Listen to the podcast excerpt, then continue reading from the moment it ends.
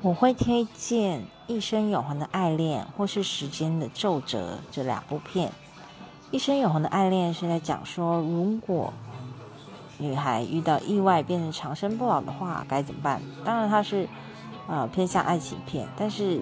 如果这件事真的发生在你身上，结果会是好的吗？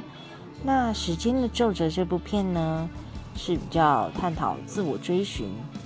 如果你没那么喜欢自己，或是你觉得别人都比你好的时候，我非常推荐你可以来看这部片，因为你看完就会知道，其实你的身上所有特质都是非常特别的。上帝造你的时候，就是把你造成独一无二，也希望你也能够多爱自己一点哦，加油！